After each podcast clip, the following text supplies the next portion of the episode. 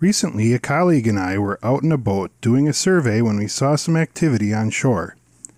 We moved in for a closer look and were treated to a show. A red fox was raiding a snapping turtle nest, carrying off one egg at a time, caching them in different locations nearby. When finished, the fox used its nose to fill the turtle nest back in and trotted away, seeming pretty satisfied with a job well done. Foxes are the smallest canines in North America. Here in the Northwoods, we have two kinds of foxes. The red fox is the more commonly observed of the two. It likes forest with lots of rabbits and rodents and open areas such as meadows, hayfields, pastures, and marshes. Most of us picture a bright rusty red or almost burnt orange fox with a white throat, black legs, and a white tipped tail. In fact, foxes have several color phases, including black, silver, and dark brown. The gray fox is another species of Wisconsin fox. It is less commonly seen than a red fox, but just as abundant. It prefers brushy younger forest habitat, much less likely than the red fox to use open grasslands. Gray foxes are able to climb trees to pursue squirrels and chipmunks for a meal, what we call arboreal in nature. Foxes select a den under a woodpile, in tree roots, maybe under an abandoned building or in a dry culvert, and give birth to 5 to 10 kits in late winter or early spring. They nurse from their mother for about three months, after which time they eat food that both parents catch, eat, and regurgitate for them. This is the age where I get a number of calls starting in late May through August. The kits are old enough to leave the den but will not wander very far. You'll see them sitting next to the road, maybe by a culvert, bridge, or other structure. The adults usually like to hunt at dusk or dawn. However, eating enough rodents to feed the kits takes some effort, so during this time they need to hunt more, leaving the young unattended. This can result in cute little foxes that appear abandoned. Later on in this stage, the foxes are adolescents that want to push their boundaries and explore. They are independent by age 7 months, so they have to learn to hunt pretty fast.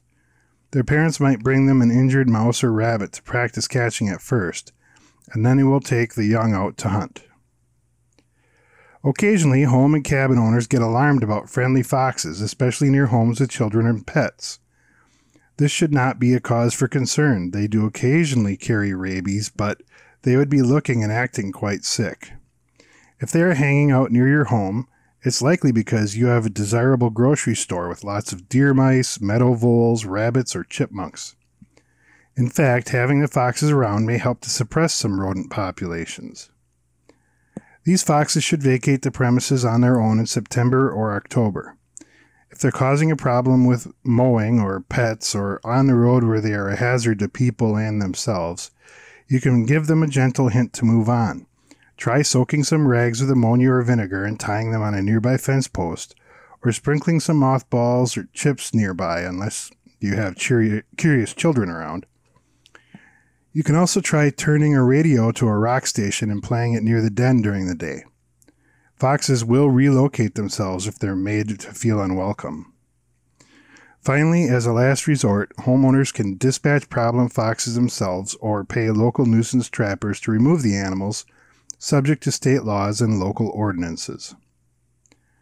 Why are people seeing so many foxes? Well, for one thing, we had a short, mild winter.